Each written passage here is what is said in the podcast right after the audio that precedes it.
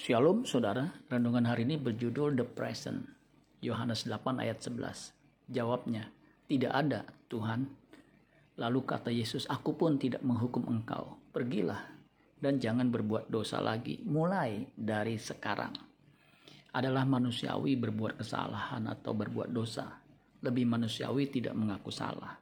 Menyalahkan orang lain itu paling manusiawi. Pengkhotbah tujuh ayat dua puluh. Sesungguhnya di bumi tidak ada orang yang saleh, yang berbuat baik dan tak pernah berbuat dosa. Jika orang terus-menerus hidup dalam dosa, itu tandanya dia berasal dari dunia ini alias dari iblis. satu Yohanes tiga ayat delapan dan sembilan. Barang siapa yang tetap berbuat dosa berasal dari iblis, sebab iblis berbuat dosa dari mulanya. Untuk inilah anak Allah menyatakan dirinya, yaitu supaya ia membinasakan perbuatan-perbuatan iblis itu. Setiap orang yang lahir dari Allah tidak berbuat dosa lagi. Sebab benih ilahi tetap ada di dalam dia, dan ia tidak dapat berbuat dosa karena ia lahir dari Allah. Pesan Kristus kepada perempuan yang kedapatan berzina, pergilah dan jangan berbuat dosa lagi mulai dari sekarang. Hidup benar harus dimulai sekarang, karena apa yang kita lakukan di waktu sekarang akan menentukan nasib kekal kita.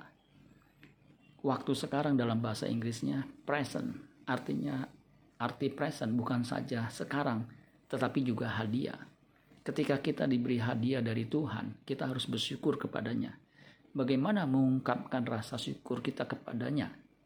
Ketika ada kesempatan untuk berbuat dosa dan kita tidak melakukannya, itulah hadiah untuk Tuhan.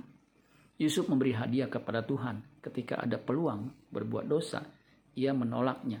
Kejadian tiga puluh sembilan ayat sembilan dan sepuluh. Bahkan di rumah ini ia tidak lebih besar kuasanya daripadaku, dan tidak ada dan tiada yang tidak diserahkannya kepadaku selain daripada engkau, sebab engkau istrinya.